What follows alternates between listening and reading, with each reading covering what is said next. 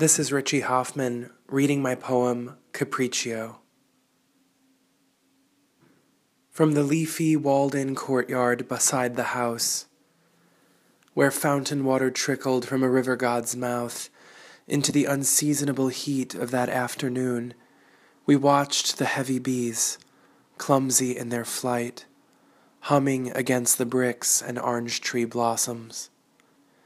Everywhere we walked, you would point out how the Japanese honeysuckle clings to the walls and fences like mayflies.